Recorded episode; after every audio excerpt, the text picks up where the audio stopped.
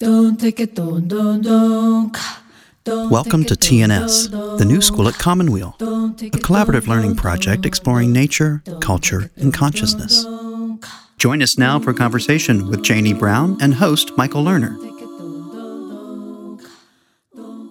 Welcome, everybody. I'm Kira Epstein. I'm the program coordinator for the new school at Commonweal. And today we are welcoming Callanish Society founder Janie Brown back to the new school to talk with Michael. And this is a conversation we are co presenting with Commonweal's Cancer Choices program. So, again, thank you for joining us. We are recording this conversation and we'll have produced audio and video files available on our website and on the Cancer Choices website. You can also find all of our recordings on the new school's uh, other media channels that's SoundCloud, YouTube, Apple Podcasts, and Spotify. We have many other conversations coming up. You can check our website for the new school, which is tns.commonweal.org, or you can check on Cancer Choices website. Uh, we have a special conversation coming up with Dr. Rachel Naomi Remen, the longtime medical director of the Commonweal Cancer Help Program. She has published a new children's book which is wonderful. I just got my copy, and Michael will be talking with her about that. We will uh, produce the recording and it'll be posted on our media sites afterwards. With that, I will turn things over to Michael. Again, thank you for joining us at the New School of Commonweal. Thank you, Kira, and welcome to all. I noticed that uh, Julia Rowland just joined us from Smith Center, and she's such a beloved friend of so many years who's made such an immense contribution to the field. So, Julia, so glad you and Lisa and all of your colleagues at Smith Center, we're just so happy to have you all and have uh, uh, everyone from around the, the country and from both Canada and the United States uh, joining us. We're so pleased. So, um, Janie and I are going to start, and we encourage you all to join us for just a moment of quiet together. And then I will ask Janie to read us a poem before uh, we begin to dive into the work, and I introduce her in a little more depth. So let's just all go into uh, quiet for a few moments together.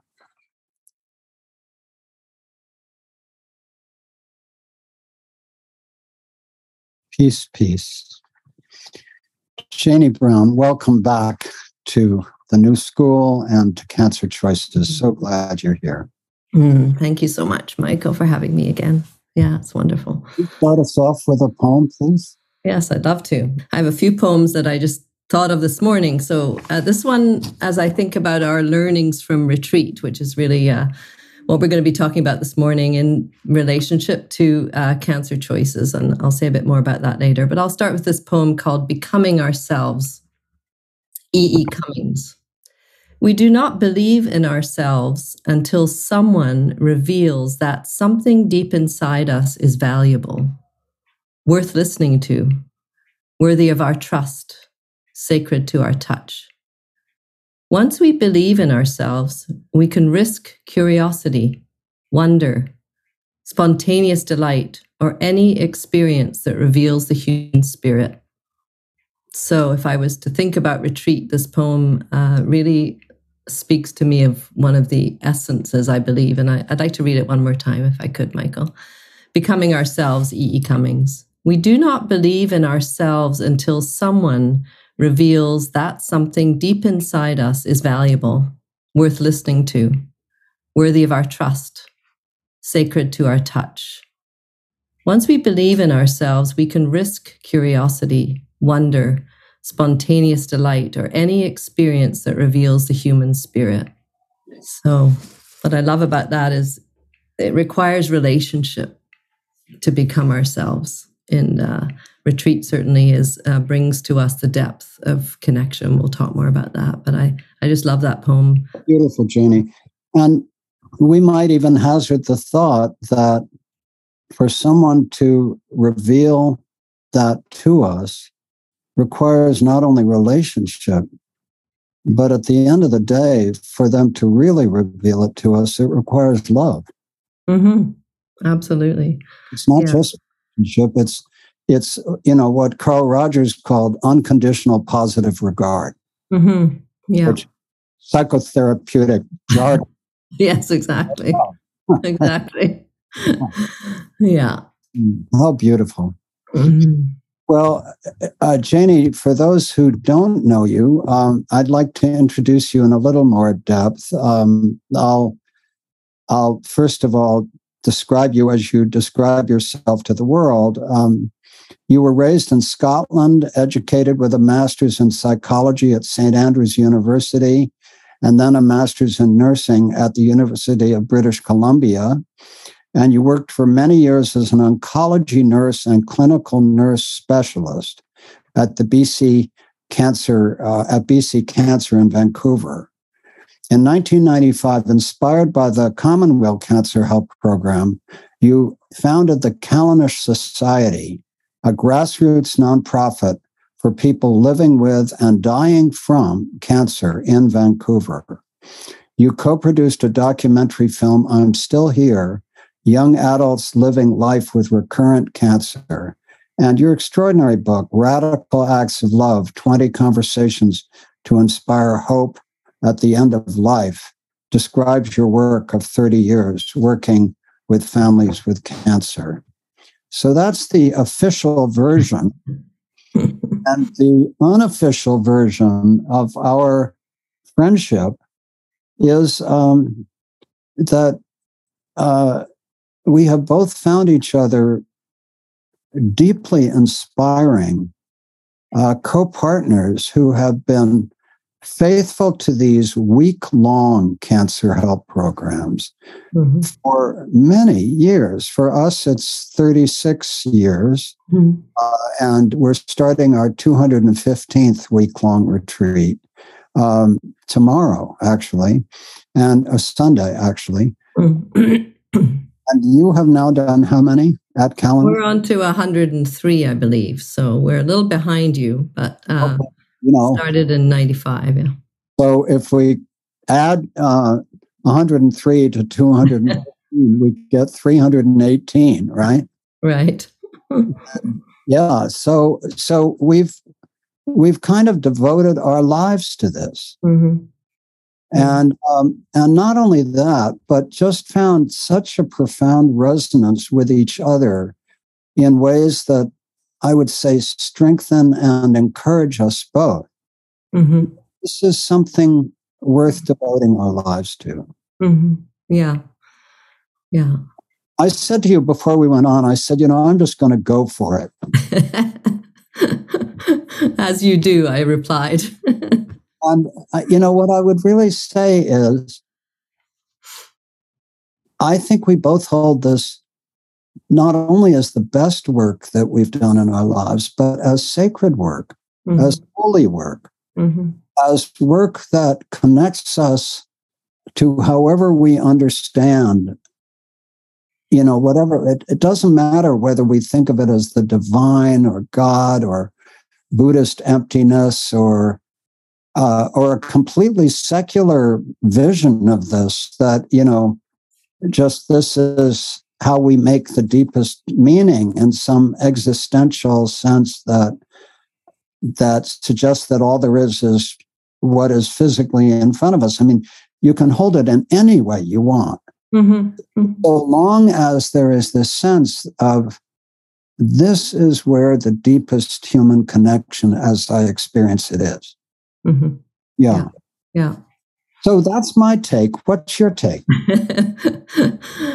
well, as I, I, as I listen to you, Michael, of course I remember the beginnings, and I'm so struck with how a moment of inspiration, which was really the Bill Moyers series, Healing and the Mind, where you did your first Commonweal Cancer Help Program documentary that I saw. And, you know, these moments are very profound where there's some sort of awake, awakening, I would call it, where I'd been working in the cancer field for a long time and there was something missing for me personally about this kind of holistic way of um, seeing the world and seeing one another in you know in this experience of cancer. And so when i when i came down to commonweal after that documentary and i met you and rachel And um, you both, and I've said this many times in different conversations with you, but you know, when we meet people who are living a life, a certain kind of life of integrity, and who are, um, you know, offering themselves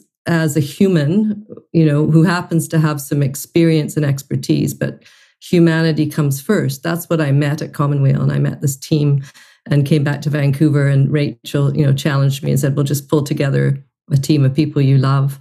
Um, and that you want to spend a lot of time with. And of course, little did I know that what what would become a, a beginning at Commonweal would become my life's work. And it's exactly what you said, Michael. And and so I just, you know, want to thank you again for, you know, returning, actually coming up to Vancouver when we were 20 years in after having met you and uh, coming to see what we were doing. And, you know, it's really something to have a mentor who, um, you know, show show you've shown me the way really to to dedicate, which I think is my nature too, to to dedicate to the depth um, as much as I can into what is this experience of cancer for people and and what can I bring to it. And so many of us, you know, on this in in this webinar today have dedicated their life to, you know, being of service. And so I, I I'm so grateful that I've been able to sort of channel my life's work in you know and build community which i think we've all done you know community I, i'm not me on my own at Callanish, like you're not you at your own at Commonweal. There's so many people at our back. And so this beautiful relationship of heart starts right here, starts with our connection and then builds to our you know people who are at our backs. And i just want to thank the cancer choices team who are on the panel today you know for just that dedication to the years of work to put this beautiful incredible website um, into place cancerchoices.org and every time I open that website, go into it, I learn something. Um, and I, you know, I've been in this work like you for many, many years, and so I'm just, I'm just, I feel the web uh, of connection at our backs, and I feel the people who have passed on at our backs. That we've known many, many people, you know, who have lived with cancer and died from cancer, and I feel them all present in our learning and our continued you know evolutionary process that we're in here as we you know keep learning and moving forward with our program. So truly grateful that i've been able to do this. You know i started callanish at 36 i don't know how old you were michael when you started commonweal somewhere around 40 something um, was it i i started well commonweal's 46 years old okay, yeah 79 so yeah yeah do the math, right? so we were young and, and pretty naive. And um, I was, I, you know, I didn't really know what I was doing, but now I'm 64. So, and here we are at over 100 retreats. And that I, I really believe the retreats have made me who I am. I, I can't say it any other way. And I, you know, it moves me to say that because every person who comes through the door of retreat who's weary and tired and you know looking and longing for something something that that really means something deep um, to them. It's it's uh it's a new beginning isn't it? It's a new relationship. And i think one of the biggest learnings for me in this retreat journey i've been on with so many people with cancer is that i've learned to say yes uh, to to um, first of all, to meet strangers over and over again, these eight people that come and, and spend a week with us. And I've learned to know that however long that relationship is for, whether it's just for that week and we never meet again, or whether it becomes a kind of a lifelong relationship, is really powerful to say yes, knowing that that, you know, that we may part and we may part through obviously circumstances and we may part through death. And so that kind of yes to life. I mean, I was raised in a Scottish family, wonderful, l- lucky me, a loving Scottish family. But you know, this this idea of kind of opening and you know learning about what emotions are and learning about how to you know how to help people express themselves and doing that for myself it's been an incredible incredible journey so um, i always say learning to love strangers who you will lose possibly and likely at many times who you will have a short or a long term relationship with, but it will end either with my death or their death.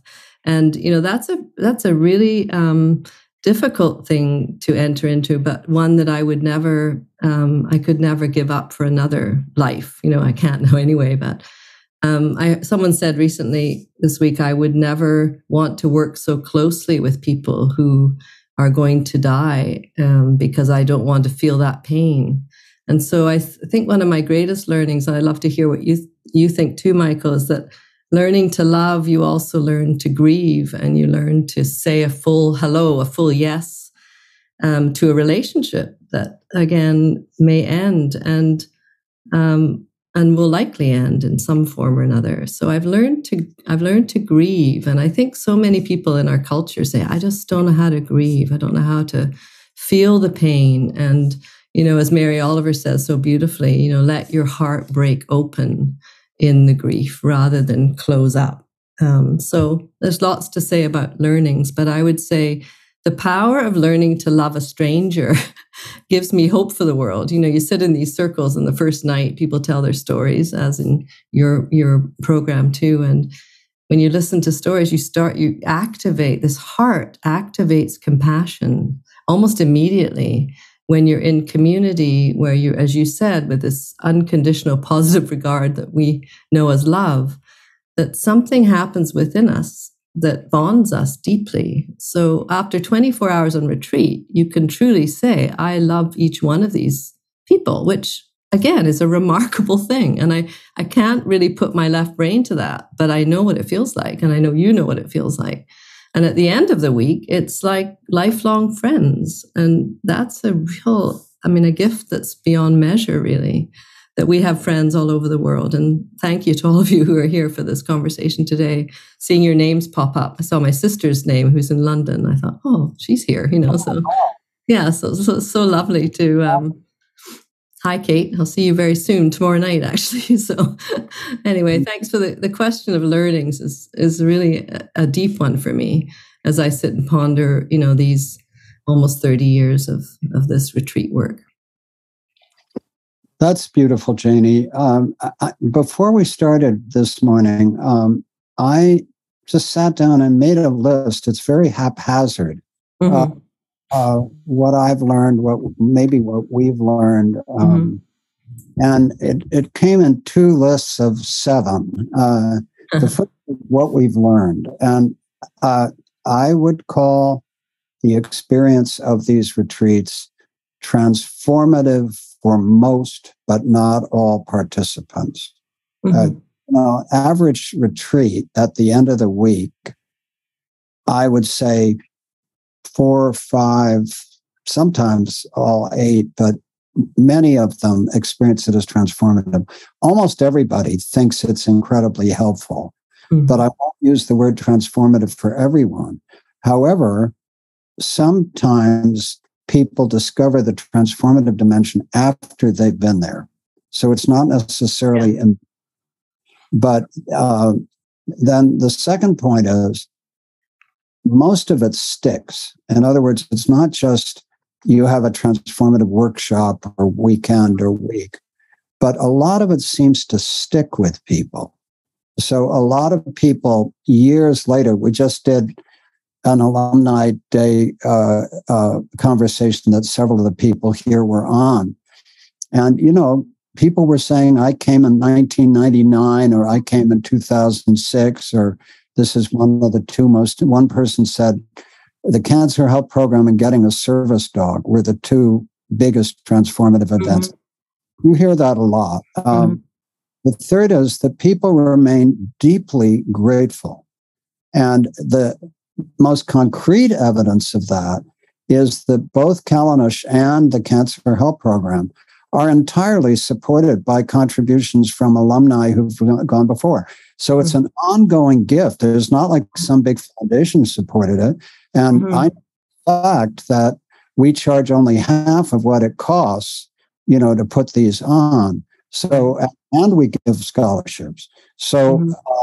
So it's an ongoing gift, which is an extraordinary thing. Mm-hmm. Uh, and um, so then some people stay close, as you say. So others go on to their lives. They don't stay close, but there are an awful lot mm-hmm. who remain part of the community. Mm-hmm. Uh, I think very important is that we both emphasize healing into both living and dying. Mm-hmm. And I think that's critical mm-hmm. that there are a lot of retreats that don't include the death and dying dimension, that in some way or another about, quote, keeping a positive attitude. Uh, neither of us believes that keeping a positive attitude is the way to do this work. It's like experiencing whatever comes up. Exactly. Uh, and very profoundly, including uh, the living and dying. And mm-hmm. Finally, on this list, um, that for both of us, I think it's fair to say, correct me if I'm wrong, but this is by far the best experience, best life experience we've had. Yeah. It's not just about offering something to somebody else. In yeah. a sense, it's deeply selfish. Yeah. Yeah. It's like, you know, I I would rather be in a cancer help program once, uh, you know, mm-hmm. than place else I could be. Mm-hmm. I always try to be on, on my birthday and uh, because it's the greatest gift I I could imagine. Mm-hmm. So that was my list of what we've learned, and then I'll I'll go on for one more and ask you for your thoughts. Mm. The second part is what it requires. And we both have found that it requires one person who decides that they are going to dedicate their lives to this. Mm-hmm. And then what happens is that other people who want to dedicate their lives to it join in that commitment. Mm-hmm. You know, mm-hmm. and so uh, as when you asked Rachel Remen at the end of the Commonweal Tradecraft of the Commonweal Cancer Help Program retreat, what you should do, and you mentioned it, but I loved her words to you, which was, you know, you said, "What should I do?" And she said, "Well, you go home, you find your people, and you start." Mm-hmm. I love that formulation of it. Mm-hmm. So we needed to make a life commitment. We needed to gather our people. And then a third thing that I learned from you was you said for this to work, how many stones does it take? Referring to the Callanish stones. And and we both agree, you know, it takes at least three stones in a circle. Uh, stones meaning people who can hold anything that will happen. Mm-hmm. Uh, and I think both of us have more than three stones in the circle. Yeah. yeah. You know, we have four, five, six stones. Mm-hmm. When you have that level of the number of people who can hold anything that mm-hmm. will happen, mm-hmm. creates a sense of safety in going to depth. Mm-hmm. Exactly. Because people know that they can go to depth. Mm-hmm. Uh, the, another thing it requires is selecting the participants with care. Mm-hmm. This is not just for anyone. First of all, they have to be physically able to be there, but also it requires a certain maturity of, you know, a certain psychological maturity mm-hmm. that they can hold it together during this week. You mm-hmm. know, I know we screen for that. Um, this is a hard one to say because we have so many friends at Harmony Hill and uh, Smith Center who have done incredible shorter retreats. And, um, and I deeply honor profoundly what Harmony Hill and Smith Center have done with shorter retreats. But I think it's only honest to say that the reason we've stayed with a week and I'd, I'd say a lot of the people at both Harmony Hill and Smith Center would say the same thing. It's just that financially it didn't turn out to be possible to hold the week long thing. Right. But there's a lot to be said mm-hmm, mm-hmm. week long format. And I would say a week is the minimum mm-hmm. of what I would really want. I mean, mm-hmm. I ideally, uh, Virginia Veach used to say this, you know, she wanted nine or 10 days, you yeah. know. Mm-hmm. Uh, Mm-hmm. So I would say that for a certain kind of work, mm-hmm. people can get it. Actually, you know, we have our month long online sanctuary programs, which are profound. Mm-hmm. And, you know, Smith Center and Harmony Hill both do uh, shorter programs, and, and amazing things happen. uh, people can get it very quickly, but there's a certain thing that happens in these week long retreats that I think it needs. Yeah. This point I would say is that really helps to have a healing environment. Yeah. Uh, you, know, you have a healing environment. We have one at Commonweal. So a healing environment is, and the seventh and final thing I'd say on this list is it takes real skills to facilitate. Mm-hmm. You know, mm-hmm. it isn't. And I remember Shanti Norris from mm-hmm. uh, Smith Center when she came on her first cancer help program. She said to me, You know, Michael, I thought originally that you just had these slots and you fill them with people in these different roles and you can do a cancer help program. She realized, no, it's mm-hmm. who the people are mm-hmm. and the depth of their skills. Right the bottom line is lots of people show up at Commonweal and they say, oh, we want to put a cancer help program at this place, that place, and, you know, help us do it. And yes, but we've watched many people try to sustain week long cancer help program. Right. It's hard. It's hard financially. Uh, it's hard in so many ways. And it, it like, I would say you know, if somebody says, I need brain surgery for my cancer, I want to find the best surgeon, right? Mm-hmm. You know, not mm-hmm. find the best. when it comes to the kind of psychic healing slash surgery, whatever you want to call it, that takes place in a cancer help program, it requires skills at the same level mm-hmm. Mm-hmm. as a surgeon or an oncologist requires. So anyway, I'm just putting it out there. Love it. your reflections on that. Yeah, I've got a lot of a lot of things came up for me as you were talking. Of course, uh, I think that the at the crux of it, my inquiry all these years has been, you know, what is the medicine? Like, what is this medicine that creates this possibility for a transformative experience? Um, and I, I'm so interested in that. I'm still interested in that. And I'm still kind of in awe at what happens when you bring a group of eight people into a community of steady presence, is what I would say. I love the image of the stones. You know, I've often said the Callanish stones are, that's what I learned from the Callanish stones when I went to the island of Lewis was this circle of, you know, the depth of steady, you know, as stones hold that you know putting your hand on a stone you just feel that and i i think that that takes practice you know and you know this beautiful healing circles community that's just developed over the last you know 6 years you know this this holding presence in a circle like that that sounds like oh yeah well we know how to listen and we know how to but one of the things i learned from you early michael was your concept of healing conditions. You know what are the conditions for healing? Because really there's retreats there's different kinds of retreats but these are healing retreats. And we you know our official name is callanish healing retreat society. So the, the word healing is very deliberate because it's a different a different kind of retreat that has healing at the center you're listening to a tns conversation with janie brown and host michael lerner So, how I understand healing, I think all of us understand it in different ways, but that um, there's some sort of, uh, Mark Nepo has a wonderful term, this incorruptible spot of grace at our core, you know, that we're born with this, you know, who.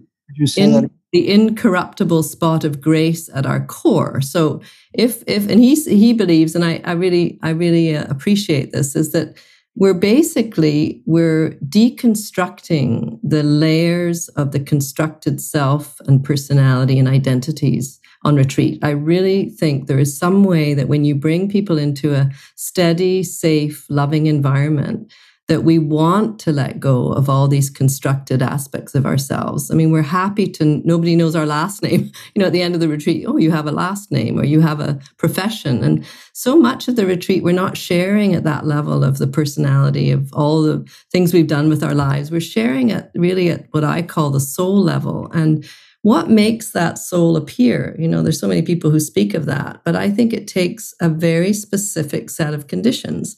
And so, you know, I think people try to do retreats and they set it up and they have their agendas and their teaching tools and they're, you know, wonderful. So many wonderful retreats and workshops exist out there. But this is eh, the more I work on retreat over all these years, the more it's like back to the bare bones of, you know, how to be present. As you you you know, you spoke of Carl Rogers, but what does that really mean? I mean, it re- it's really a, a powerful thing to learn. Every time we go in a circle, we learn. How do I hold steady now in this? Somebody's angry, somebody's weeping. You know, how do I just sit still and trust that there's an opening there's a there's a there's a, a conspiracy to heal in each of us and a longing to be whole i really believe right up to the moment we die and probably beyond you know this dire, desire to be ourselves as e e cummings says. And so if this practice over all these years i mean i think back to the early days in circle you know with my team my wonderful team and i you know we were really kind of i could feel my own um uh, instability in a sense just like how am i going to manage this? You know things happen and i think the healing circles community are really they're really deeply in this practice of learning now. How do you sit through all of it? And i think what it requires and what i've learned more and even on this last retreat i did i've had a bigger um, awareness of this that it is not my agenda for someone to heal. You know, it's not, I'm not saying this is what you need to do to heal. It comes from deep inside and it's, and it starts to light up you know, when you're in a, an environment where you truly can be yourself and you can truly speak of, you know, we say you can speak the unspeakable here. And people do. They they try it on. Well, can I really speak the unspeakable? And they say something that reveals a very deep vulnerability. And lo and behold, you know, the circle holds it and mirrors back that there's beauty in that, that that's your life experience, that I, you know, I honor it. I'll just read a quick poem just as I'm speaking. Can I read a poem that you know probably well? It's called The Healing Time, because I think what you said is we're, you know, we're setting deliberately, like the people who set the Callanish stones, deliberately placing the stones. It wasn't just a nat, it's not a natural wonder. It was humans in, in connection with the land and in connection with the sky deliberately placing for the purpose we now understand. There was a lot of ceremony and healing happened in those places. So in our retreats, I think we, we're doing that. We're deliberately placing our people who've cultivated a steadiness to say, I will be with you no matter what. And so, what a beautiful repair often of early life for many people, where, you know, for reasons we understand, for pain that came through our ancestry, through our parents, grandparents, that people can't hold steady for us, you know, who can't, who couldn't be there in the way. So the deep repair at the level of attachment, beautiful, clear, and clean attachment that happens in a circle like that. I think it is so. Uh, people say that, you know, I, I, you know, when you're when they're having massage or they're having body work or they're being you know touched in some way with you know that they say that's the original bond something's repairing. So it's profound if we're thinking that these repairs, and I see that and people talk about that. So this healing time, Pesha Gertler's poem, it's just it really it always touches me. This poem, I'll just read it by way of explaining a little bit more about how I feel this medicine works. The Healing Time by Pesha Gertler. Finally, on my way to yes, I bump into all the places where I said no to my life all the untended wounds, the red and purple scars, those hieroglyphs of pain carved into my skin, my bones, those coded messages that send me down the wrong street again and again. Where I find them, the old wounds, the old misdirections, and I lift them one by one close to my heart, and I say, Holy, holy. So, this poem to me is exactly what happens when there's an environment of steady, loving, safe presence is that those messages, those coded messages, those I love the hieroglyphs of pain carved into my skin. Somehow it's like they just rise to the surface and they rise in the form of a story or a gesture or a some kind of expression through art, through creativity. Somehow those messages get to surface in the world in an environment where they can be received fully. And I do think that, yeah. Could you read it again? Yes. Hmm. The Healing Time by Pesha Gertler. Finally, on my way to yes, I bump into all the places where I said no to my life. All the untended wounds, the red and purple scars, those hieroglyphs of pain carved into my skin, my bones, those coded messages that send me down the wrong street again and again, where I find them, the old wounds, the old misdirections, and I lift them one by one close to my heart, and I say, Holy, holy. Mm, so beautiful. Yeah. You know, one of the many things you are in your gifts, and, and let me say that part of the beauty of of uh, Callanish and your work is that yes, you were inspired by Commonweal, but you went on to create something absolutely as beautiful. And and we've had you come down and co-lead our retreats. And so we continuously learn from each other. There are these learnings that come down through both of these.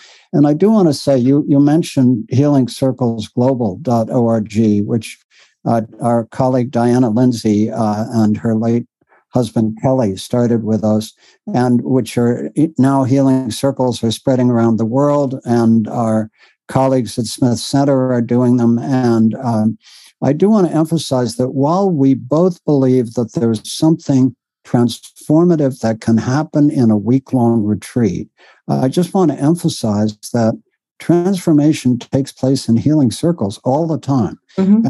The ability of things that are ongoing as opposed to just a week have mm-hmm. their incredible power. Yeah. Um, and we both know that, um, you know, profound healing can take place on a plane ride sitting next to a stranger. Um, you know, um, so uh, I don't want to fetishize the week long retreats. Yeah. Yeah. Something incredibly powerful can happen in that container. Yeah. Uh, but at the same time, it can happen in an instant. It can happen somebody walking alone in a forest, you know. Mm-hmm. Don't want to fetishize it. But having said that, one of the qualities that you bring to this that you help me become more conscious of is that you are consciously um, a student of, and in fact, a master ritualist. And I've always known that ritual in the cancer help program was profound.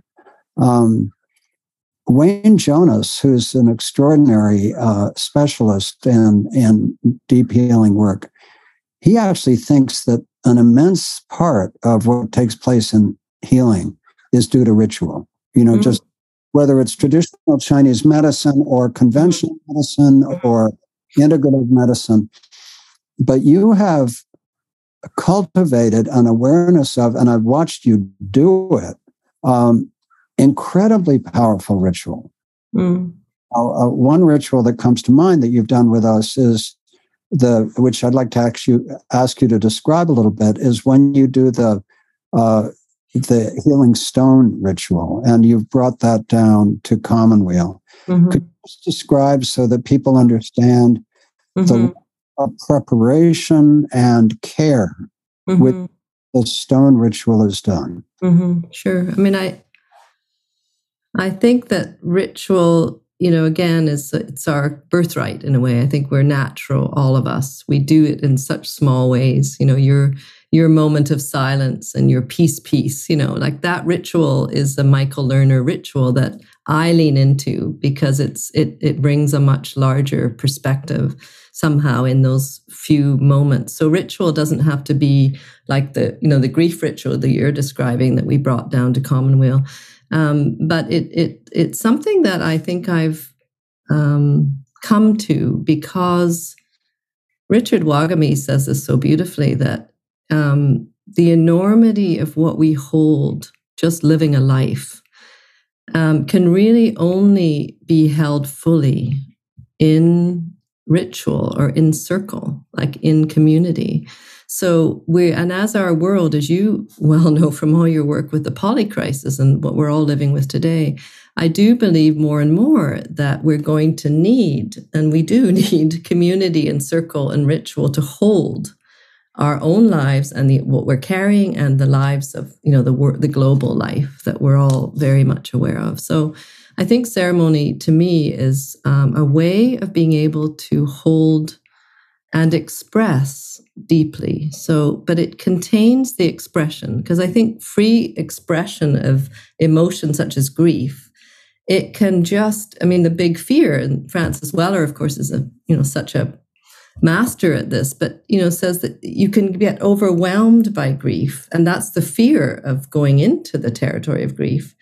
Um, or you can be too constrained because of you know because of that fear. So it's like overwhelm versus restriction. So ceremony allows you to contain the the emotions of grief and to use what I think of as these um, beautiful uh, gifts of nature. So we use a lot of gifts of nature. Um, to help us with these rituals. So, in the ritual that you're talking about, Michael, when we came down to Commonweal, we had 40 people in the room doing a grief ritual. And um, just a shout out to Alison, who's on, I think, on the line, my colleague here, uh, who's our art director and a, a, a huge ceremonialist in her own right.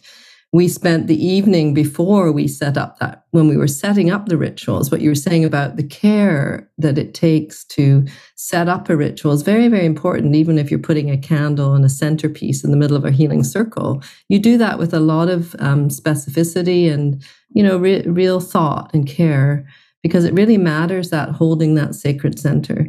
So we spent, I can remember we were up late because we brought a whole bunch, like we got Mary Liz, who lives close by in Mill Valley, or did at that time. We, she went to the quarry and bought, got all these river rocks. And so there we were sorting river rocks because we wanted to have a, a certain number because we had 40 people and you're trying to hold a circle for 40 people's grief. So we were laying them out and we'd shift. And then at one point, the carpet wasn't straight. So we took them all off. And I mean, this is, we laugh at ourselves, but there's something about that. And I go back to the placing the standing stones. Did they say which one should go in the center? And, you know, which ones at Callanish should go in this part of the circle? Like it's a very intuitive process of, setting it up in a way that then somehow sets a kind of energetic is how I think of it. And we had we have the big kind of cauldron that we had brought down from Callanish, which holds it's an Indian puja bowl that holds again offerings, and it holds water, and it's in the center of this beautiful circle of stones that you know beautiful sh- colors and and then you know and again, this ritual has evolved over time. We used to do it with paper. so again, the rituals kind of inform you in a way. They say, oh, now I think we should move it in this direction. It's very interesting. it holds a kind of intelligence, I think. And so we were able to sit, and you were in that circle that day, Michael, with um, people that we didn't know necessarily, which again can feel risky. You know, what are people carrying? Are they carrying trauma, PTSD? Like, can we trust grief enough to say, bring it here and we'll hold it, you know, to our heart and say holy, which is really the invitation. So with the rocks, we just invite people to name their losses. So losses and griefs, it could be of people, of aspects of yourself, things that you've had to let go of and that will never be coming back, things that you're temporarily letting go of. And so people would take six or eight or 10 rocks and and write a word. And what I think that does is it it takes what's inside and it starts to shift it outside in awareness. So then you see the rocks, you hold the rocks and they have words on them and you say, "Oh, there's my loss." So you're beginning to hold your own losses in a way that you can see and understand them. You're saying, "Here here are my this is my load," you know. And uh, and I remember um, the man who you know, who had to grieve his three comrades who he had fought with in the Vietnam War and Billy and his, you know, he he gave me permission to tell his story publicly and I wrote about this. But, you know, that was a profound moment in that circle where this man who had carried the death of his three friends and he had three rocks only in his hand. I remember looking at him. I'd never met him before, but I could feel the weight of those three. And they had the names of his three friends. And I can remember the moment where we invited people to, if they wanted to, place the rocks together in this water. Of course, water is such a beautiful symbol of sadness and tears. And I remember he he almost crawled to that to that bowl in the center. And he placed them in. I can remember hear, hearing them clunk into the water as they joined all the other losses. And then he went back to his seat and he started to shake. And this is where the the presence can we sit through that? You know, I think we can have also what's happening to him. Is he okay? And you know, there, there's so when I look around, I saw the other people, the other space holders. There are many Commonweal people there who I know.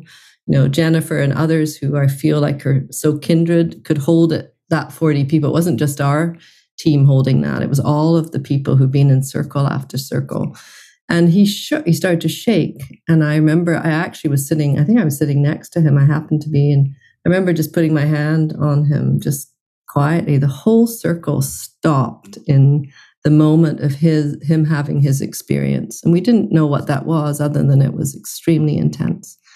And then i remember steve you know from langley he got up. He walked around behind the circle slowly. And this is the the, the grace that happens in ceremony where, that you cannot predict, you can't anticipate, but you can trust deeply. I've learned to trust it. He came right down round behind, and I remember he put his arms, you know, under Billy's, under his armpits, and he held on to him from behind. And, and again, he was a he was a Vietnam vet also.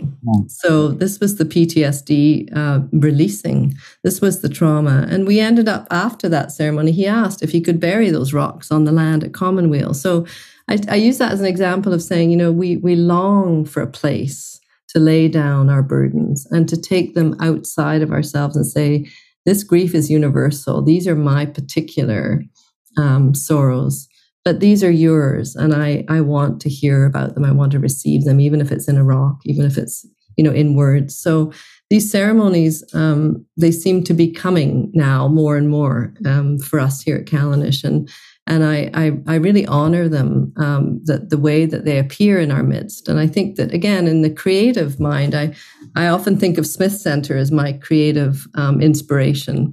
When I walked into the Smith Center for the first time and saw their gallery, that the first thing you meet is an art gallery. It's like, it just really moves me that the commitment to the creative um, at Smith Center. So kudos to all of you there. Um, just that that this this creative um, force is really the life force, and it's so you can be very very ill, and you can touch a piece of clay, or you can you know put color on a page, and you can feel your connection to your life force, which I think is what the retreat does so often. It helps people reawaken their senses. So they do this work of uncovering the layers letting down the burdens. And then suddenly in behind that comes an energy of inspiration, an energy of, you know, there's a kind of waking up. And so the joy is really close behind that, you know, uh, behind that or underneath that pain. So if we truly, even if it's one on one or in a circle or in all the ways that we do hold a space for people to lay down what they need to, then it's, they meet themselves because they can then begin to trust their own emotion, their own, um, you know, their own ability to touch this tender and difficult, um, these difficult aspects of life, incredibly challenging aspects of life, and then they remember the other aspects they still have that's gone that have gone missing. So we see that so much. I'm, I'm sure at Commonweal, I know at Commonweal, the joy, you know, something else starts to move this um, att- this connection to life. And so, if we can die with a connection to life, what a what an incredible thing to know ourselves at the end of our life, and to know who we are, and to know that we can trust the depth of our emotion. And so, ceremony just creates a, a, a very sacred space for that, for the holding that we do in every circle in every group. And I think the ceremony just adds a layer, I think, of safety and beauty, uh, which I think helps everything. and uh, and then this kind of courage that comes when people go before us to say, "Here are my sorrows." Oh, okay, maybe I can put my sorrows in the circle with courage. We give each other courage. So that's a long answer to your question about ceremony, but it, it's truly, it's truly capturing me more and more as I get older. I want to uh, again go to a point about the skill that ceremony takes. Uh, the old phrase, you know, we take it for example uh, for granted that somebody is quote the master of ceremonies for an event, But in fact, Master of Ceremonies has a very profound significance in all the great traditions. And I know how incredibly painful it is to me when I'm in a circle and somebody freelances a ceremony or a ritual and they do it badly. Mm. and how incredibly uh, jarring it is. mm-hmm. mm-hmm. asked to participate without my permission right. and in, in a badly done ritual or mm. ceremony. precisely the power of ritual mm-hmm. and ceremony is reflected in what happens when it's not done well. Yeah. And I, I know for myself that when we're doing an event at Commonweal and somebody says, Can I do an X ritual? I have to say to them, I'd like to ask you to hold that for now. You know. I have to have the authority and responsibility mm-hmm. protect the circle mm-hmm. freelance ritual, which might be well done or badly done, mm-hmm. but I don't know that mm-hmm. it's going to be well done. And the impact on the circle of a badly mm-hmm. done. Mm-hmm. So just talking about how deep this mm-hmm. that needed to hold. Yes. Nancy, would you join us and bring up the uh, Cancer Choices uh, site for us? Thank you, Nancy, for bringing up the site. I, we just want you all. Nancy Hepp has put over 10,000 hours into this site, and before that, we put another 10,000 hours into its predecessor, Beyond Conventional Cancer Therapies, and we are grateful and I have to say, honestly, um, just extraordinarily, um, what can I say, uh, holding wonder uh, that this has been possible. Mm. And see, would you navigate us now to the um, uh, seven healing practices? So Nancy's going down to integrative cancer care. And she, you notice there are choices in conventional care and self care and complementary care. That's how we divide them the conventional care decisions, self care, and com- complementary. So click on choices in self care, and that brings up our seven healing practices right there. And we'll click on that. And um, so the reason um, Janie and I agreed to bring this up for you is that these there are many variants on this. Dean Ornish has four. There other people have different numbers, but uh, moving around the circle from the top right, moving more. Now, Julia Rowland long ago described the evidence on exercise and moving in cancer as particularly robust among these. So let's just click on moving more and see what happens. So moving more, moving your body more. Um, and let's go to uh, what does the research show me on moving more? And um, so we click on that.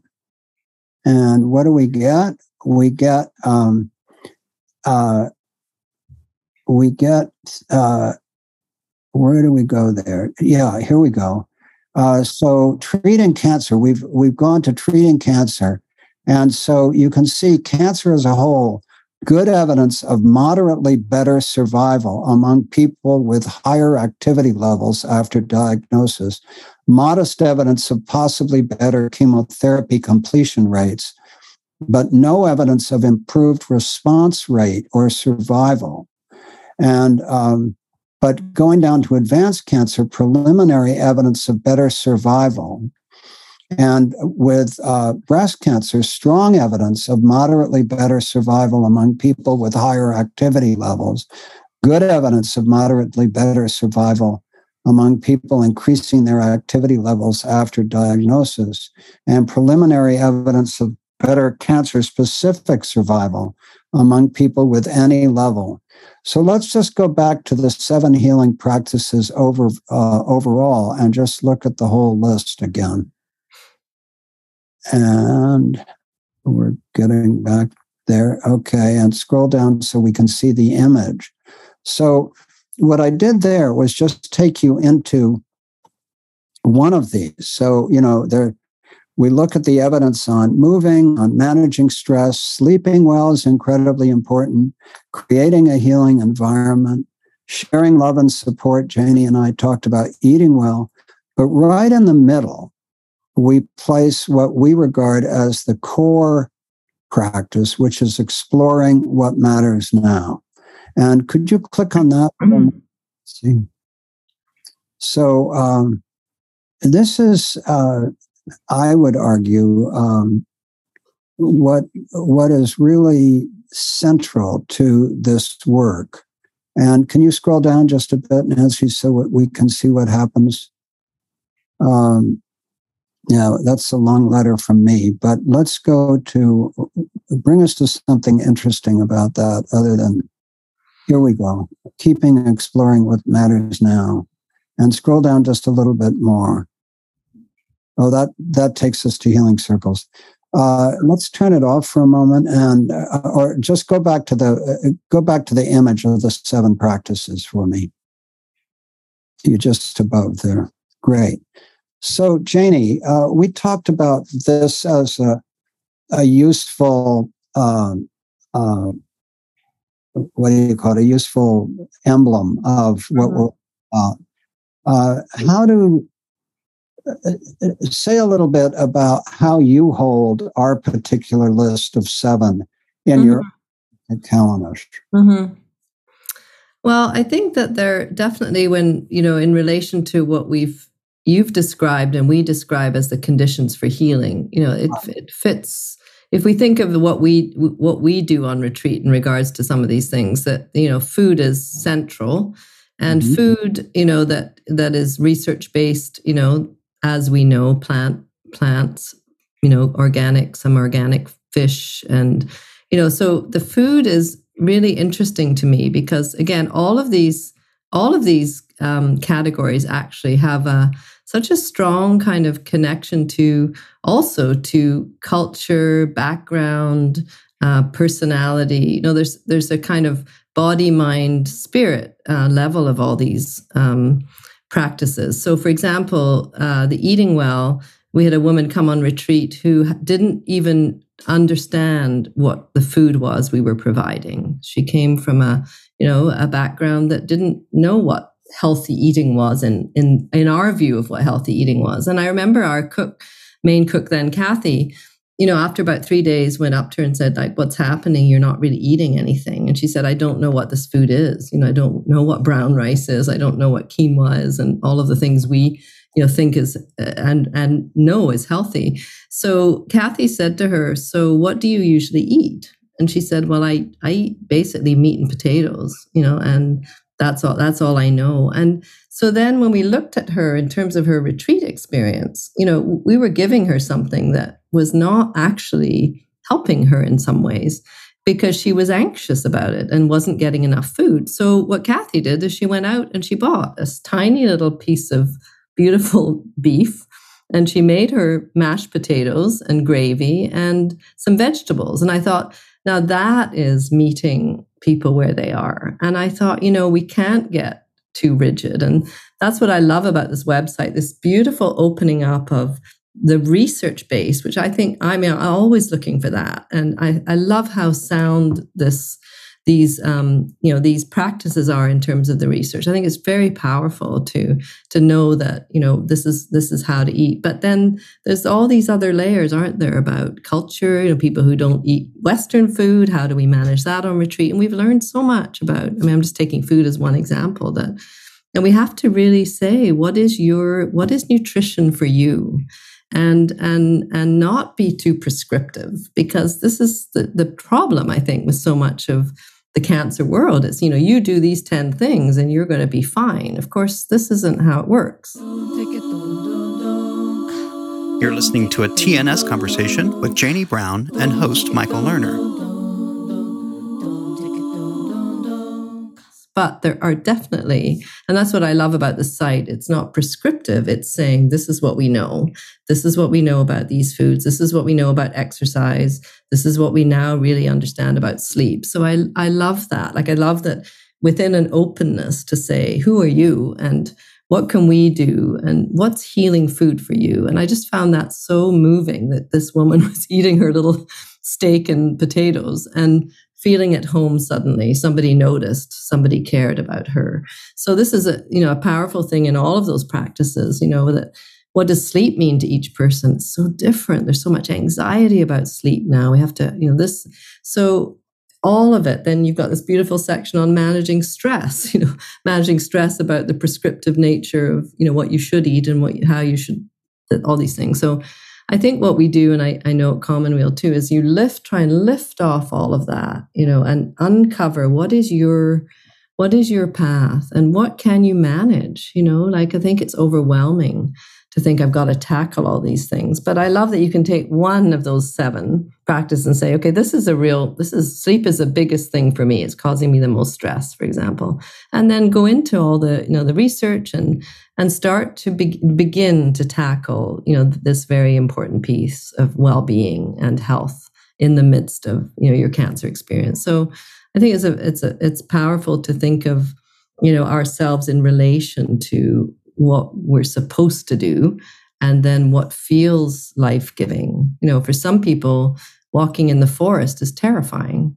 You know, forest bathing is everyone's talking about. For for some people, they won't step into a forest. They've never been in a forest. They don't know. You know, if, is it a safe place? So, I love that we. Um, I think in all of our work and all the centers, is we're very much about the individual. You know, we're not saying here's a prescription for you.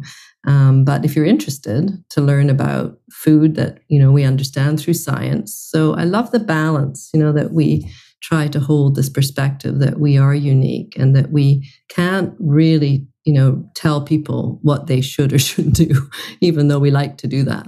I certainly you know have learned about how to hold back more often and trust the person's own intelligence about what they need to heal. Uh, thank you. Uh, Kira Epstein just put up a note saying that if you have questions or comments, uh, please put them in the chat. Uh, mm-hmm. We have another 20 minutes, and we'd love to have your thoughts and reflections, and we'll get to any questions we can. Um, Janie, I so agree. Um, you know, people can feel so overwhelmed by a sense of all the things they, quote, have to do. Mm-hmm so it's a delicate balance between putting out uh, seven healing practices. we know they have benefit, mm-hmm. but how careful we are about the evidence. Mm-hmm. Yes. We're, there's moderate evidence of this and strong evidence. Now, one thing I really want to emphasize, uh, which Donald Abrams, our colleague, often says, is uh, he says the absence of evidence is not the same as the evidence of absence. Oh. you know, mm-hmm. the absence of evidence that uh, uh, exercise, for example, is more than moderately useful uh, is not the same as the evidence that it, the evidence of, that there's that it's not true. Uh, mm-hmm. God knows I know people who have gone on strong exercise regimes who've done incredibly well with mm-hmm. their country. And also the, not only the cultural uniqueness that you pointed to, but the uh, you know the psychoneuroimmunological individual mm-hmm. of all of us and how it is. Uh, I remember Mark Renneker, our colleague. I once asked him after he had done a beautiful exposition of all the things that one could do. I said, "How do people uh, find what is most useful to them. And he literally said, I uh, so often find that if they trust their intuition, mm-hmm. they find way to yeah. the right thing. Right. And he talked about a woman with uh, an advanced cancer who had gotten uh, in touch with a rancher in Wyoming who had some kind of herbal thing that he was promoting. And uh, she asked Mark about it. Mark called the rancher, and the rancher said, You know, I mixed this and that and the other. Mark decided there was no evidence of harm. Mm. Well, he supported the woman and she had an incredible response. Mm-hmm. Mm-hmm. So, uh, you know, we talk about placebo in a denigrating way, but in fact, if we hold that some mm-hmm. activity uh, that mm-hmm. takes into action mm-hmm. uh, is going to be powerful for us, mm-hmm. uh, what's what? Where's the harm? Harm, yeah. Where's the harm? And Donald Abrams so often says, the lower the evidence of harm, the lower the necessary, uh, you know, requirement for benefit. Right. So right. just that sense that our intuition can be incredibly powerful. Mm-hmm. Mm-hmm. We elicit that in cancer help programs yeah. and so I'm looking at some of the wonderful uh, comments here. Uh, Janie, when will your book on ritual come out? your book? Yes, that'll be my next book when I when I have time to write it. Um, so the first one took eight years, so I'm not I'm not promising anything very soon, but I do I would really love to try and put some of these thoughts down, and I, have started. So yeah, thanks for the question. uh, let's see. Nancy pointed out that our philosophy at Cancer Choices is that everyone has their own wisdom. Mm-hmm. And make your own best choices. We want to give you the best information. So true. Robert said, I think the core healing that comes in healing circles, that's Robert uh, Ferraro, I believe, comes in large part from being listened to by others in a circle in a non judgmental, accepting way. Uh, Janie and Michael, would you comment on that? Janie, any reflections? Um, let me just, can you just repeat the question part that? Uh, Robert said, I think the core healing in healing circles yeah. comes large part from being listened to full in yeah. a non-judgmental way. Anywhere. Yeah. yeah. Um, yes, I of course I I support that um, completely. I think that listening is a skill that we think we know how to do until you get into a a circle and you realize what you really want to do is disagree or ask a question or and so the power of being in a circle where you have to hold your comments and only listen, I think is a, is is really a big part of the medicine. So, you know, we've been in so many circles where people are giving advice and, you know, wonderful advice sometimes, but sometimes not so much. So, you know, what Nancy just said, this, this idea that you're really helping people carve their own path, that's true in a circle too, that um, so listening is um, Rachel's got such a beautiful passage in her book Kitchen Table Wisdom on just listen. I have read that every single cancer um, retreat that we've had at the very beginning because it is about the power of listening and you know caring about what someone's saying is more important than understanding it. I mean, I just think this is a you know again as you said, thank you for that comment because I think it is listening is very profound and it's more profound than speaking often. I've learned most of what I know by listening, if I think about it in these circles. You know, I'm so quick to jump in with what I think is this or that. And it just has changed my perspective so many times by listening to someone's life story from their perspective. And with all my projections and judgments and beliefs, it just it has to dissolve in the presence of listening because you can't hold on to your opinions when you don't get to express them. so the power of the circle where you get to sit, you ha- you really you commit to sit and listen is the deepest learning in my life. I would say um, I've read a lot of books, and uh, Michael's read a lot more books than I have, but um, but I get most of my wisdom, my information from listening to people and really, really trying to not miss a word because of my own noise inside because often we're full of our own noise. And so sometimes i realize i've missed i've missed something someone said because i'm in my own story and i'm thinking about something that it's triggered in me. So what a beautiful gift to give one another is this quality of attention. Um, julia provided the answer to um, uh, Mich- Michelle Cassidy's question. The name of the E. Cummings poem is Becoming oh. Uh, DJ asked, Do you find the scientific medical community has embraced the practices of Commonweal over time? That's a great question. Uh, I would say um, uh, there is, yeah. When I first wrote Choices in Healing uh, 25 years ago, all complementary therapies were regarded as quackery. Mm-hmm. And and my book was the first to be well reviewed in the New England Journal of Medicine and Journal of the American Medical Association New Scientist. The first cut through uh, the view that it was all quackery. And then I helped the American Cancer Society change its page that called it all quackery and, and begin to embrace at least soft integrative practices. So, uh, yes, it, there has been a change, but it is often quite glacial in pace.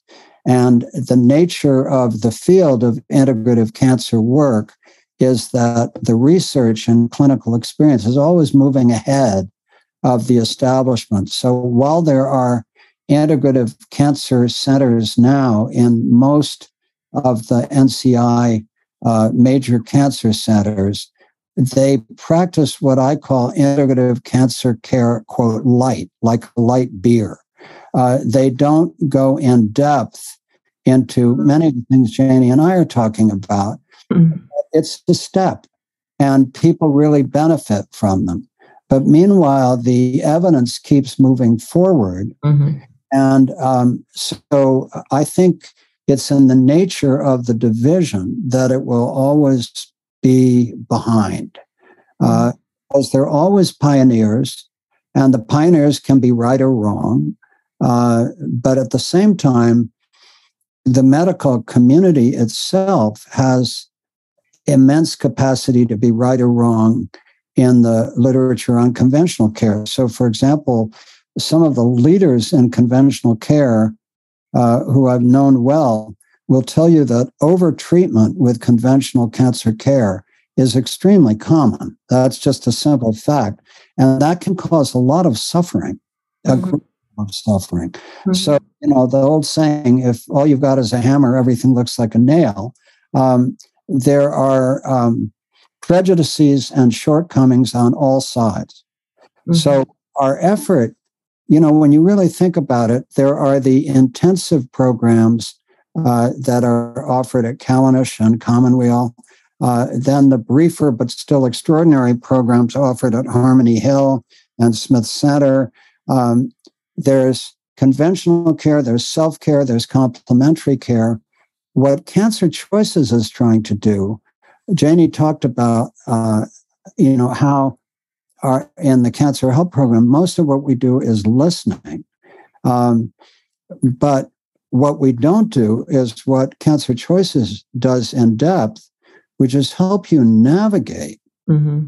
conventional uh, self care and complementary care. Mm-hmm. So I actually want to ask Nancy to pull up for a moment our research uh, on aspirin, which is such a mm-hmm. such an easy entry point. And uh, you know, Janie, one of the things I'm so aware of is that there are people who have the sense of agency and the sense of intention mm-hmm. to intensive health promotion work using mm-hmm. this practices. Mm-hmm. It's so valuable for the people who don't have a strong sense of agency mm-hmm. and don't have a strong sense of intention, but they want to do things that are good for them. Yeah. So my brother, who's an oncologist, he is the one who said, "Yeah, aspirin is really useful." So you, if you look at aspirin in our research mm-hmm. therapies, so uh, this is, um, and you look at this incredible rating system which hmm. uh, Nancy developed. You know, we give a ranking for treating the cancer, optimizing your body terrain, managing side effects, reducing cancer risk, use by integrative oncology experts, safety, and affordability. Well, aspirin is an incredibly easy place for somebody who doesn't have a lot of sense of agency and not uh, the ability or the intention to do a strong health promotion program uh, to uh, to do something really useful to themselves. Mm-hmm. So let's go down to metformin and do the same thing. and uh, again, uh, oh wait a minute, it was melatonin that we wanted to go to, wasn't it? Yeah. It was melatonin. Right. And look at this. This surprised Nancy and it surprised me. You know, it, it with the five, the highest rating, it gets a five for treating cancer. It gets a four for optimizing your body terrain. Uh, it gets a five for managing side effects, four for reducing cancer risk, four used by integrative oncologists, safety four, affordability five. Well, that's incredible. I didn't know Nancy all this word. Mm-hmm. Uh, and so, you know, those are two. So let's go now to vitamin D, uh, which is really interesting. And uh, again, it gets a five for treating cancer, a five for optimizing your body terrain, a three from managing side effects and reducing cancer risk of five. So again, it's very high. But Nancy, if you could come on verbally for a minute, because you discovered something really interesting. Uh, tell us about the subtlety that you discovered on vitamin D, which is really important. Uh, we discovered that for just about everybody, um, having a deficiency in vitamin D is very harmful in terms of cancer risk and cancer survival. Mm. However, there is an upper limit, especially for men that having levels that are too high also increases your risk. Hmm. And it, it increases prostate and lung cancer risk. Is that right? Yes. Specifically. So, this is the level of subtlety that we get to. And these are the things we don't cover in, hmm. uh, you know, uh, uh, certainly not in depth. I do some on it. Mm-hmm. And in individual sessions, I will pill this up and do and show people how to use it. But we mm-hmm. don't focus on this. We, as with you, we focus mm-hmm. on yeah. On psychospiritual healing and right. diet and all those things. Mm-hmm. Uh, and in healing circles, we don't focus on it, although we can through learning circles. You know, mm-hmm. mm-hmm. purpose of Cancer Choices is to be the place where people can get that information. Mm, and wonderful. Yeah. And Nancy, we can't thank you enough for that. Mm-hmm. Thank you so much. Yeah. Wonderful resource. We'll go back to Catherine Gale. When my husband passed at 1015, friends around the country uh, lit candles at their altars for the sake of one we love and are losing uh, by Phyllis Cole D. I guess, I believe it carried him peacefully out of this embodied life. Mm-hmm. And Julia said, Yeah, what a beautiful and moving ritual for mm-hmm. And the new schools reminding us. Uh, Robert Ferraro reminds us, "Thank you for your response. Listening is essential." My mm. comment went more to the power of being listened to. Mm. Yeah, to be really heard is such a wonderful experience. Mm-hmm. That's where I find my healing in circles. Mm-hmm. Thoughts about the power of being heard. Mm. Yeah. Well, Thanks, Rob. Nice to nice to think of you there. Um, haven't seen you for some time, but um, yes, e- I mean equally, the power of being heard is again. I think when we when we speak about the medicine, if if someone can truly hear us, it, it it is it is the mirror that reflects back that we're okay. You know, we're okay just as we are, and all of our life experiences and our responses to the world are accepted by that person sitting in front of you or across from you or in and so it's a very uh, hard i think as anxiety goes up in our world we're becoming l- really less good at listening to one another because the noise inside um, is so great. I remember when i went to spirit rock um, for one of my first meditation retreats there. And I remember sit, someone said, sit in the first or second row of, you know, 100 people, because there you will feel the presence of people who have less noise inside because of their meditation practice. And I had never experienced anything like it in my life, sitting among a group of serious long-time meditators. And it was like that. There was a there was a spaciousness around me um, because you can feel the noise in the person listening can't you? I mean you can really you can really feel you're trying to express yourself and you feel in front of you as a someone who is very preoccupied. And of course we're all extremely preoccupied. So what do we need to do to find the space inside? And i think the the more time spent in circles the more i've I've learned how to do that, you know, to just empty out for that time. And it's it is like that. Can I just put all of that to the side, you know, and and bring my presence? So I love the question, Rob, and I I think being listened to is profoundly important and and quite as you said, quite hard to come by outside of these sacred circles and uh, relationships that we have. And thank goodness we do have them because then we we come we become better listeners i think when we understand what being heard feels like thank you janie lauren doyle uh, asked a great question. Can you review how to navigate the therapy evaluation screen please? Lauren um, we have spent so much time trying to make cancer choices as easy to navigate as possible. We're still working on it. But here's what i would say to you lauren and to all of you. Cancer Choices is quite encyclopedic, okay?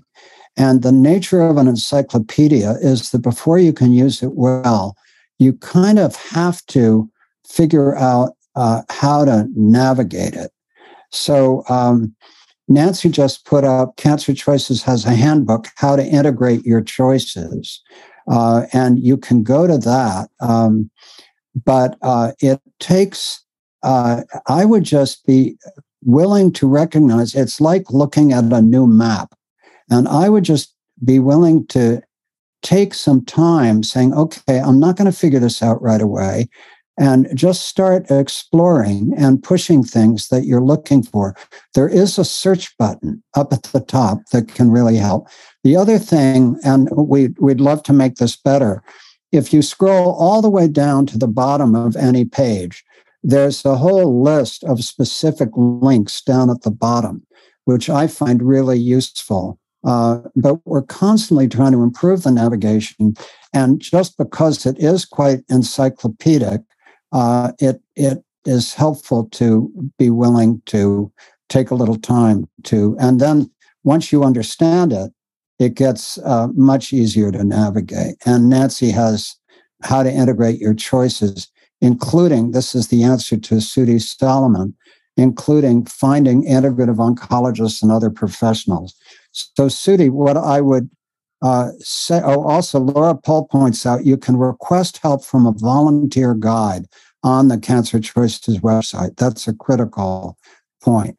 And uh, Lauren, thank you. Society for Integrative Oncology can be a source. Absolutely. It's an excellent source. Uh, and we uh, work closely with the Society for Integrative Oncology. Julia writes, as a long-time quality of life researcher as well as psycho-oncology clinician, I've learned time and again there is something profoundly and deeply healing about being able to tell one's story to be heard and witnessed. She's mm. backing up what Rob Ferraro uh, mm-hmm. uh, so um, those, and one thing I will say about finding an integrative oncologist, there aren't a lot of conventional oncologists who are deeply integrative. So, usually, what is involved, uh, for my money, is I would not, honestly, I would not pick your oncologist based on whether they're integrative, nor would I pick your surgeon. Mm-hmm really want is the best oncologist for your uh, type of cancer and the best surgeon or radiation oncologist. They have their hands full simply staying on top of the literature mm-hmm. and find someone that you feel has your best interests in heart and is just good at it. Then I tend uh, to look for the integrative piece with people who specialize in that. And so uh, there is a society for uh, naturopathic oncologists, ONCAP, I think it's called. Maybe somebody can put up the link. Um, and we and they have a list of naturopathic oncologists who have completed their training. And uh, we've worked closely with the naturopathic oncology community as well as with the Society for Integrative Oncology. So the Society for Integrative Oncology will have the more conservative uh, people. There we go. Nancy Hepp put it up. Uh, you'll get the more conservative uh, integrative oncologists, mostly more from mainstream medicine. And ONCAP is a really good place uh, to get the um, naturopathic oncologists, remember to look for the ones who've completed the whole training. Um, and we find some of them to be really helpful. And also, there's so many other uh, areas. Uh, you know, a really first rate traditional Chinese medicine practitioner is an incredible resource. There's so many others. Um, so uh, it's sadly not one size fits all. We have to find our way. Mm-hmm. So, with that, uh, Janie, coming back to you at the end of this lovely mm-hmm. time. Yeah. Uh, I just feel so blessed by our partnership. I feel so blessed that so many of our colleagues for Smith Center were on. Lisa Sims, mm-hmm. Our extraordinary yeah. director, mm-hmm. uh, and Julia Rowland, and all our colleagues at the Smith Center, and all our friends from around the country, our Cancer Help Program alumni, uh, your colleagues from uh, Callanish. What a blessing to uh, mm-hmm. come together Mm-hmm. Any any last reflections from you uh, mm. about? Well, I'm going to read a poem, which is my reflection, because I think that my underlying message is uh, to really. We were talking about listening. Trust the person in front of you to know their way. Just what you said, Michael. That if we can really trust that they have, you know, with our support. Um, so this is a great poem I found this morning. I hadn't read for a while and I'll just it's a, it's a short poem because I know we're out of time. It's called "If I Sing" by Martin Jude Farawell. If I sing, I weep. If I sing joy, even sing joy, I weep. If I weep, if I weep, if cries splatter from me, if I sputter, snot, and spit down my chin, my shirt, your shirt, if I shake and shake until you fear I'll shake apart, don't be afraid for me. Don't be ashamed. I will not break from this, will not die, but from lack of it, from the closing. And I will not close anymore, will not deny anymore the child I was, who could not cry out, has kept crying in me. And now that I can cry, I will sing. Even if my song comes shoved out on the wave of snot and spit I swallowed not to cry, I will sing. I love that poem. because it's, oh, it's sort of all of it you know receive all of it and don't be afraid for me i will not break you know that's really what we do isn't it give people faith that you know they they have what they need and you can cover me in snot and spit and i'll sit through it all and say thank you yeah thank you for this time michael it's always such a blessing thank you so much and thanks to all of you who've been with us uh, it's such a profound joy. 54 of us on. Mm-hmm. 2 plus 54 is 108, which is a magical number. Mm-hmm. Uh, so uh, we're just the right number of us on. And um, bless you all. And please spread the good news. Uh, mm-hmm. Spread the good news about cancer choices so that people you know hear about it. Um, uh, we really want um, who is the author of If I Sing? Uh, Martin Jude Farawell, F A R A Well, Farawell. Okay. If I Sing, yeah. yeah. So bless you all for being with us, Janie. Uh, and Kira, back to you. Thank you so much, Michael and Janie. It's a really great conversation. Just a reminder if you want to rewatch or re listen to the conversation, or if you want to share it with other people, we will have the recordings posted and produced. And if you're on the New School or the Cancer Choices mailing list, or if you follow the New School feeds on SoundCloud, Apple Podcasts, Spotify, or YouTube, you'll be notified when the recordings are posted. So, thank you all so much for being with us at the New School at Commonweal today, and we will see you next time, everybody.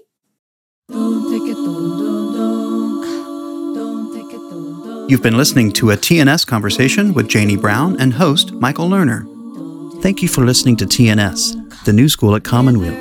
The New School at Commonweal is directed by Michael Lerner. Our program coordinator is Kara Epstein. Our audio producer is Ken Adams.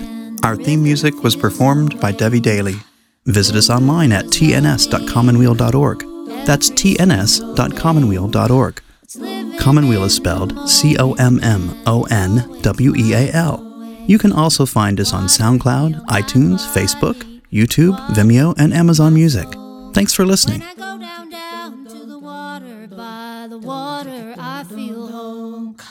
Water, my body, water.